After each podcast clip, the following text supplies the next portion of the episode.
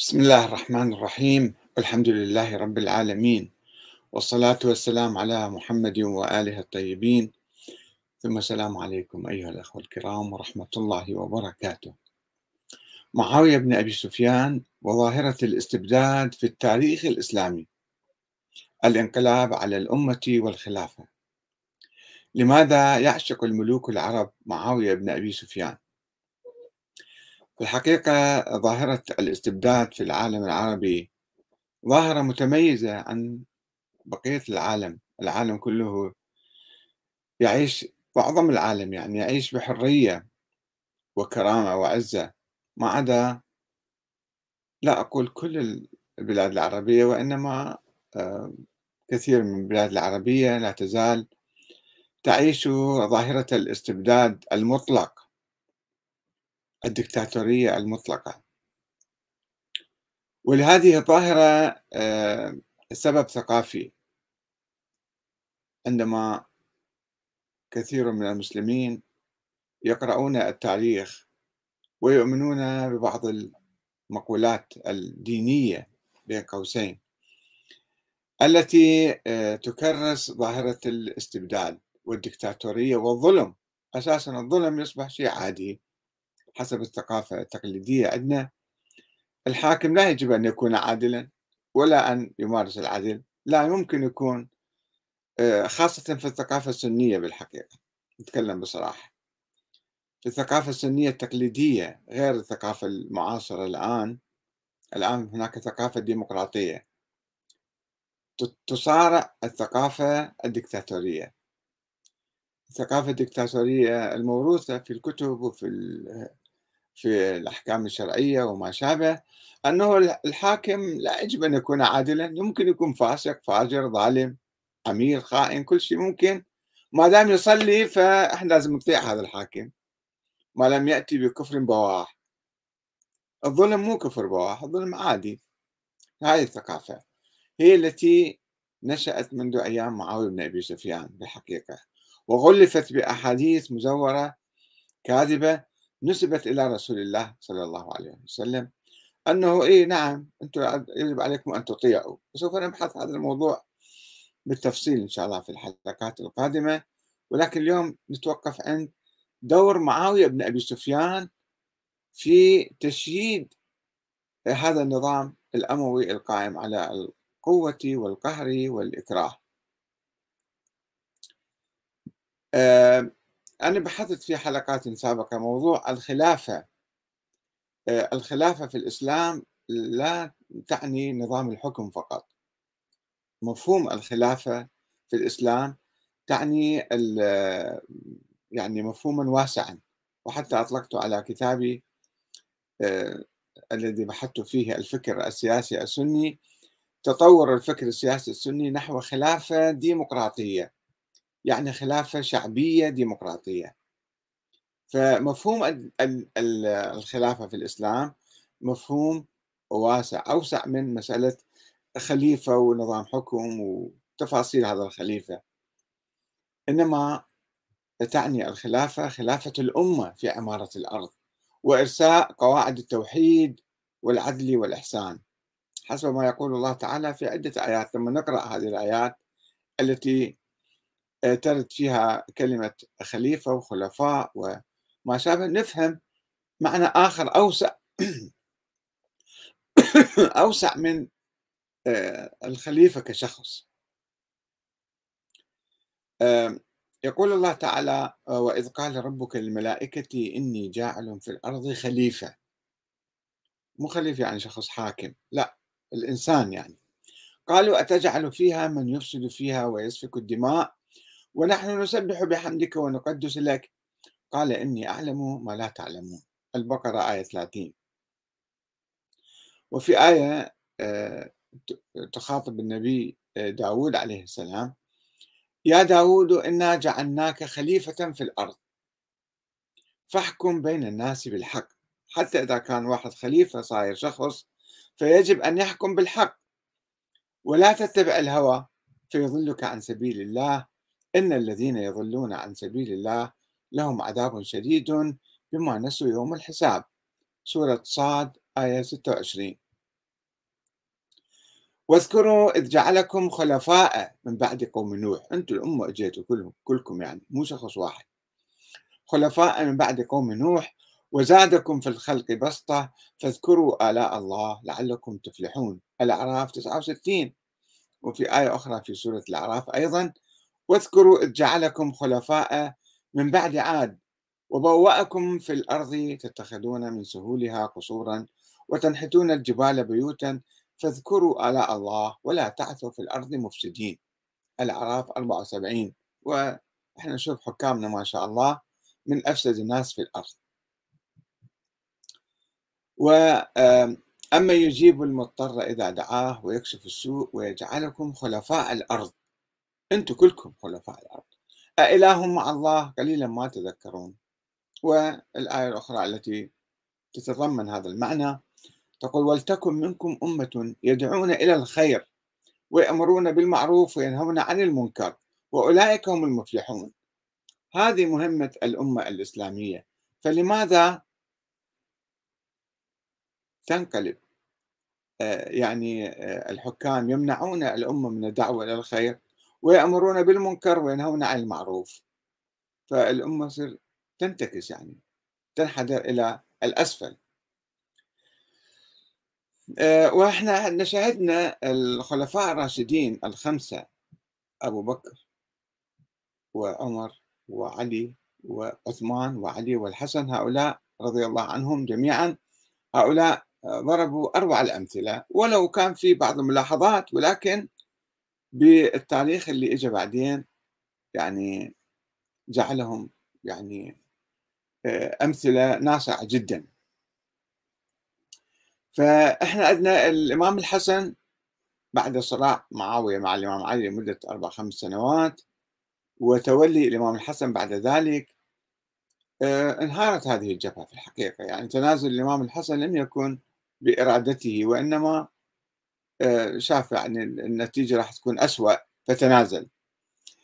تحت الضغط وتحت القوة. فأسفر تنازل الإمام الحسن عن الحكم لصالح معاوية بن أبي سفيان عن نهاية عهد الشورى والخلافة الحقيقية خلافة الأمة. الأمة كانت هي موجودة في الساحة. وبدء قيام الدولة العربية الملكية على أساس القوة والإكراه والمستمرة إلى اليوم. هاي الدولة مال معاوية مستمرة إلى اليوم. لذلك نحن نبحثها لا نبحث قضية تاريخية أو شخص في التاريخ. ومع أن معاوية أطلق على عهده شعار الجماعة بعد انضمام الحسن إليه يعني إلا أنه في الحقيقة لم يمثل الأمة والجماعة كلها ولم يلتزم بتحقيق أهدافها الإسلامية السامية من العدل والحق. وقد أعلن معاوية عن ذلك بصراحة عندما وقف في الكوفة وقال لأهلها متحديا دول اللي انهاروا الآن. يا أهل الكوفة أتراني قاتلتكم على الصلاة والزكاة والحج؟ وقد علمت أنكم تصلون وتزكون وتحجون لكني قاتلتكم لأتأمر عليكم. هذا هدفي وعلى رقابكم. وقد آتاني الله ذلك وأنتم كارهون. هذا كما يذكر ابن كثير. في البداية والنهاية جزء 8 صفحة 126 وهذا مؤرخ مو شيعي حتى تقولون هذا مثلا بيلعب الكلام. هاي حقيقة تاريخية. آه هذا هدف السلطة. أنا أتسلط أتكبر عليكم يعني. المتكبرون هكذا يفعلون. إحنا هذا أخذنا الحكم بالسيف وأي واحد يريد ياخذه من عندنا بالسيف خليه ياخذه. وبسبب قيام نظام معاوية على القوة المجردة بدلا من الشورى بعد الواحد ياخذ الحكم بانقلاب عسكري أو بالقوة وبالسيف بعد في مجال للشورى والاستماع إلى الناس طبعا لا. وبسبب قيام نظامه على القوة المجردة بدلا من الشورى أو الرضا العام شعر معاوية بالتحرر من أي التزام تجاه الأمة. لا بالشريعة الإسلامية ولا بالعدل ولا بسنة الشيخين ولا حتى بسيرة عثمان. وقال لأهل المدينة بكل استهتار وتحد. أما بعد فإني والله ما وليتها بمحبة علمتها منكم ولا مسرة بولايتي. أدري تكرهوني أنتم. ولكني جادلتكم جالدتكم بسيفي هذا مجالدة. ولقد رضيت لكم نفسي على عمل ابن أبي قحافة وأردتها على عمل عمر فنفرت من ذلك نفارا شديدا. ما أقدر أحكمكم مثل أبو بكر وعمر. وأردتها مثل ثنيات عثمان فأبت علي حتى مو مثل عثمان.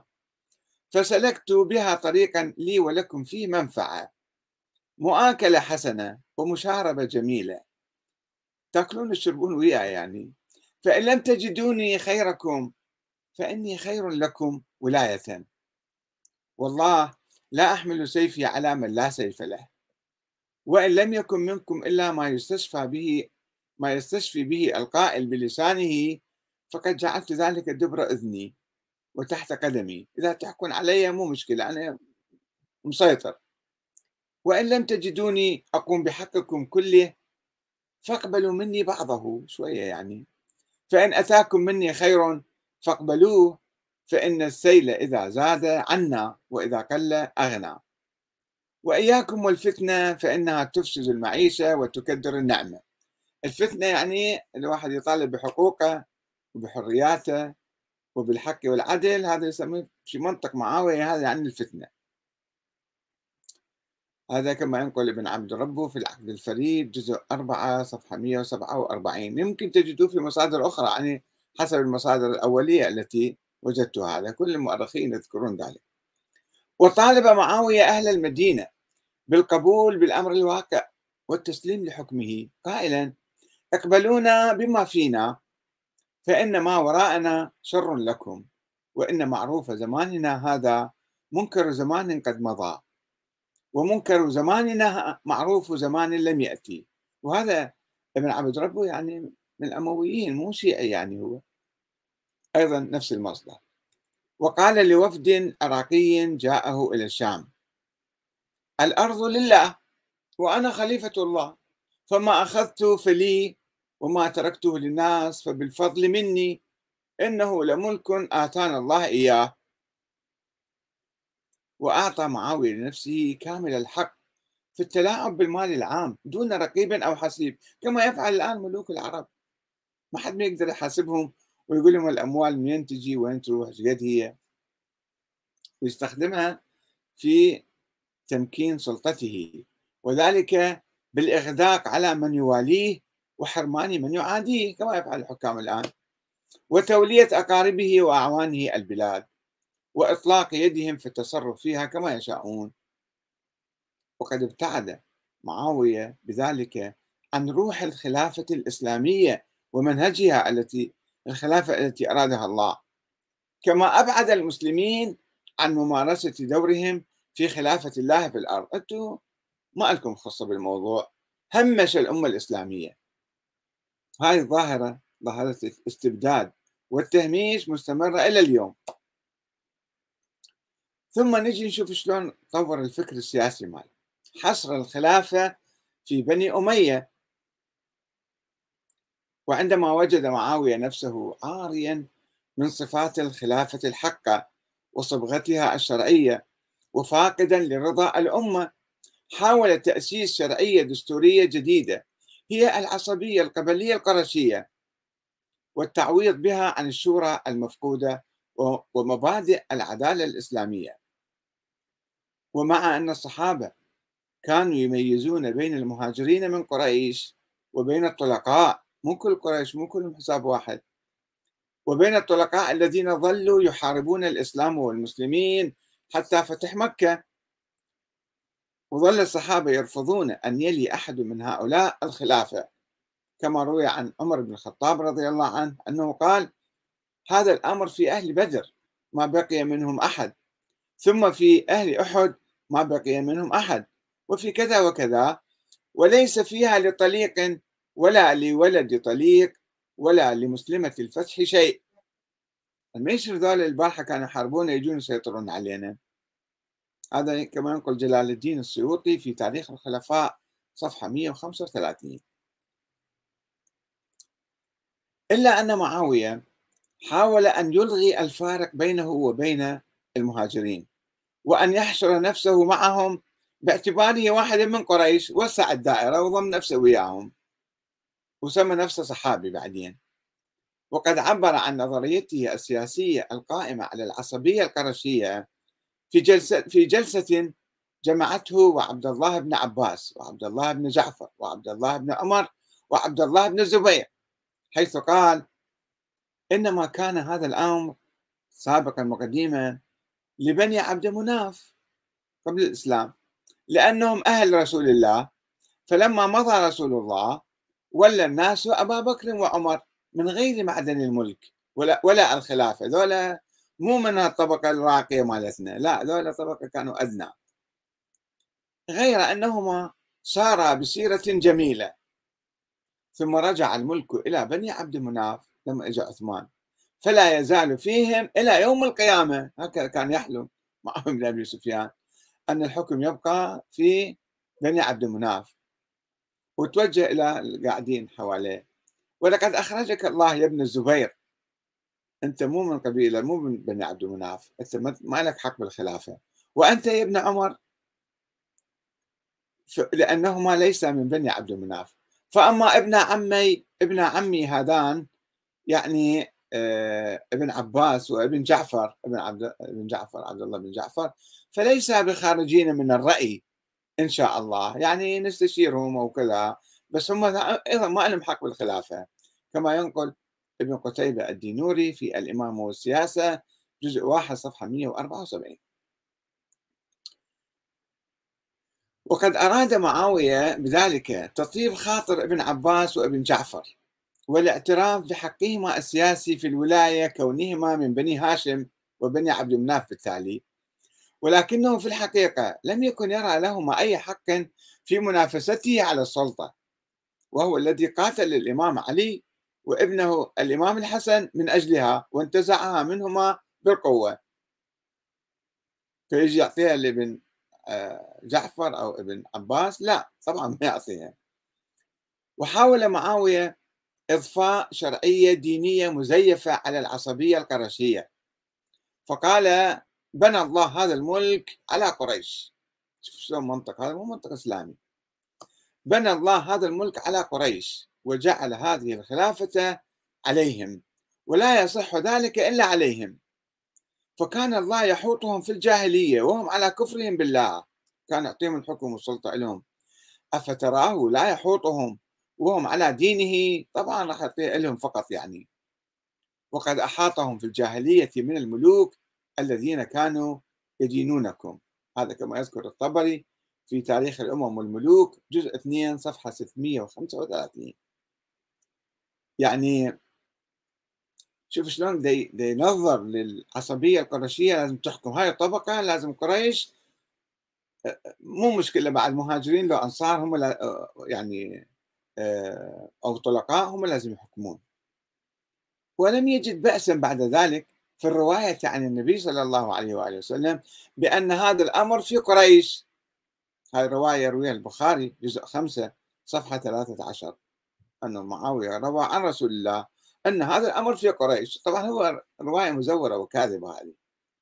وهاي الرواية الأخرى المشهورة اللي أيضا واحد أموي يراويها أنه النبي قال سيكون بعدي 12 خليفة ثم يكون الهرج والمرج وما سمعت فت كلمة ما عرفتها. بعدين أبويا قال لي أنه كلهم من قريش. يعني الخلافة والحكم في قريش فقط. كأنه الله مفضل هاي العشيرة آه، على كل الأمة الإسلامية عبر التاريخ. فهاي شوفوا شلون يعني بعد ما سيطر وكذا الحكم منه لازم يصير. إحنا قريش. هذا تكبر واستعلاء على الناس. تحويل الخلافة إلى نظام وراثي بعدين. وبعد أن حصر معاوية الملك في قريش وفي بني أمية بالتحديد وأقصى المهاجرين والأنصار والعرب وبقية المسلمين كان من الطبيعي أن يحول الخلافة إلى ملك وراثي قائم على القوة والإكراه وهو الذي استولى على السلطة بالقوة. وأن يعهد إلى ابنه يزيد ولم يكن بحاجة إلى المغيرة بن شعبة ليقترح عليه هذا الأمر فقد كانت كل المؤشرات تصب في هذا الاتجاه. وهكذا قرر معاوية العهد إلى ابنه يزيد بغض النظر عن مؤهلاته الشرعية. مثل ما تشوفون أهل الحكام العرب يورثون الحكم لأبنائهم. مو مشكلة هذا فاسق فاجر زاني أي شيء كان مو مشكلة المهم هذا يجب أن يأخذ الحكم من دون الناس. وبغض النظر عن مؤهلاته الشرعية وحب الناس له أو رضاهم به هو قرر أنه لازم يورث الحكم إلى ابنه. بعد هذا حكم في قريش. وبدأ يمهد الجو له بأخذ البيعة له في حياته خلافا لاتفاقه مع الإمام الحسن. الذي تنازل له عن الخلافة على أن تعود إليه من بعده إذا كان حي وأن تعود شورى بين المسلمين. هذا نص الاتفاقية بين معاوية وبين الإمام الحسن. أنه تعود شورى ما تصير ملك خاص لكم لكن معاوية ضرب كل العهود. من أول يوم قال إني عاهدت آه، الحسن على شروط وهي تحت قدمي أنا ما أعترف بأي شيء يعني بعد ما أخذ الخلافة من عنده. فزار معاوية المدينة المنورة سنة خمسين للهجرة. يعني بعد عشر سنين تقريبا من آه، توليه السلطة ودعا ودعا زعماء البيوت القرشية من المهاجرين. وهم عبد الله بن عباس عبد الله بن جعفر عبد الله بن عمر عبد الله بن الزبير وعبد الرحمن بن أبي بكر. فاستشارهم حول العهد إلى ابنه يزيد. شو تقولون؟ هاي أول مرة. شنو رأيكم؟ ما هو رأيكم أنه أنا أعهد إلى ابني؟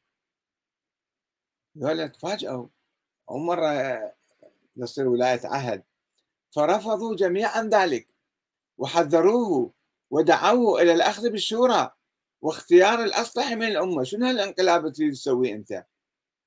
وقال عبد الله بن عمر إن هذه الخلافة ليست بهرقلية ولا قيصرية ولا كسروية يتوارثها الأبناء عن الآباء. ولو كانت كذلك كنت القائم بها بعد أبي أنا كنت أول واحد اولى أصير. كما يذكر ابن قتيبة الدينوري في الإمامة والسياسة جزء واحد صفحة 149 إلى 150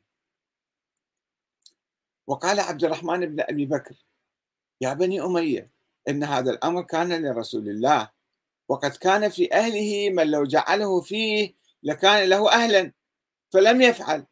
فأعدتموها يا بني أمية أعجمية. كلما هلك هرقل قام هرقل. هذا أيضا القاضي عبد الجبار الهمداني يذكر ذلك في تثبيت دلائل النبوة جزء 2 صفحة 575 وطالبه عبد الله بن الزبير باتباع سيرة رسول الله الذي ترك الناس فاختاروا لأنفسهم بعده من رأوه أهلا لها. أو سيرة أبي بكر الذي نص على رجل مرضي عند الأمة مثل عمر يعني. أو سيرة عمر الذي جعلها شورى في قوم مرضيين ستة معروفين. كما احتجت السيدة عائشة أم المؤمنين رضي الله عنها على ذلك وقالت قد كان لمن تقدمك بنون ما ابنك مثلهم فما رأوا في بنيهم ما رأيت. أنت شنو جاي بفضل ابنك على الآخرين؟ شنو هالسنة السيئة اللي قاعد تحطها بالعالم الإسلامي؟ هذه أيضا القاضي المعتزلي عبد الجبار الهمداني في نفس الكتاب تثبيت دلائل النبوة جزء 2 صفحة 576 شوفوا الناس يعني كبار القوم ذول اللي كانوا هالجيل الجديد كلهم رفضوا ولاية العهد والتعيين يزيد خليفة عليهم من بعد ذلك. ولكن معاوية لم يأبأ كثيرا لملاحظاتهم. وقال لهم لستم في زمان أبي بكر وعمر إنما هم بنو أمية من عصاهم أوجلوه بالسيف. وهو مستفز السيدة عائشة التي ردت عليه قائلا إنما هو ملك باطل تجعلونه يا بني أمية في من تهونه. هذا أيضا نفس المصدر آه، القاضي عبد الجبار الهمداني صفحة 576 وحاول معاوية أن يصور للناس بأن تعيين يزيد من إرادة الله التي لا مفر منها. فكان يقول إن أمر يزيد قضاء وقدر وليس للعباد الخيرة من أمرهم. مو مو راجع للناس الله معين يزيد. هذا كما يقول ابن كثير في البداية والنهاية جزء ثمانية صفحة 126 ولم يجد معاوية وسيلة لأخذ البيعة له إلا بالقوة. ما, ما, ما الناس ما يقبلون فلازم بالقوة. كما يقول آه، ابن قتيبة في الإمامة والسياسة جزء واحد صفحة 148 وقد روى ابن عبد ربه في العقد الفريد قال لما أراد معاوية أخذ البيعة لابنه يزيد بعث إلى الأمصار أن يفدوا عليه. فوفد عليه من كل مصر قوم فقام الخطباء فخطبوا ثم قام يزيد بن المقفع فقال أمير المؤمنين هذا مشيرا إلى معاوية فإن هلك فهذا مشيرا إلى يزيد فمن أبى فهذا مشيرا إلى سيفه. فقال معاوية اجلس فإنك سيد الخطباء أو أنت أخطب القوم وأكرمهم. فذهب معاوية إلى المدينة. بعد ذلك ذهب معاوية إلى المدينة ليأخذ البيعة لابنه يزيد من أهلها بنفسه كما يقول الدينوري في نفس المصدر صفحة 163 ومع ذلك لم ينجح في مهمته وجوبها بمعارضة شديدة خاصة من قبل زعماء البيوتات القرشية المهاجرة. فنزل عن المنبر وانصرف إلى منزله غاضبا. وأمر حرسه أن يحضروا هؤلاء النفر الذين أبوا البيعة. وأوصاهم أوصى حرسه قائلا إني خارج العشية إلى أهل الشام. فأخبرهم أن هؤلاء النفر قد بايعوا وسلموا. كذب عليهم يعني بصراحة. فإن تكلم أحد منهم من دول الناس اللي أبوا البيعة بكلام يصدقني أو يكذبني فيه فلا ينقضي كلامه حتى يطير رأسه. شوفوا شلون إرهاب يعني. فحذر, فحذر القوم ذلك. الناس خافوا بعد عنده القرار المتخذة أنه بالقوة أي واحد يتكلم حتى لو يأيده يطير رأسه. كما يقول ابن قتيبة الدينوري في الإمام والسياسة جزء واحد صفحة 163 وأرسى معاوية بذلك أخطر انقلاب دستوري عسكري صحيح. في تاريخ المسلمين من نظام الشورى إلى نظام الوراثة العائلية اعتمادا على قوة السيف واستنادا إلى أعراف النظام القرشي الجاهلي اللي غلفه بأحاديث كاذبة مزورة على الرسول الأعظم صلى الله عليه وسلم. فالمشكلة أنه إحنا الآن هاي الثقافة لسه يمكن واحد يناقش والله هذه الكلمة صحيحة ولا مو صحيحة بس النتيجة آه، هي تدل على ذلك. هو تعيين يزيد خليفة على المسلمين آه، بعده بالقوة والإرهاب. مثل ما الآن يفعل الملوك شوف شلون عندهم إعلام أيضا ويجملون ويبررون ويفلسفون الظاهرة الاستبدادية المطلقة الموجودة في العالم. وبعض المشايخ اللي هم مرتزقة أو وعاظ سلاطين يبثون هذه الثقافة ويخدرون الناس ويجعلوهم يستسلمون للأمر الواقع. أما المسلمون الحقيقيون الأحرار الذين يرفضون الظلم والاستبداد والطغيان فهم لا يقبلون بهذه الثقافة ويطالبون بالعدل والحرية والديمقراطية. والسلام عليكم ورحمة الله وبركاته.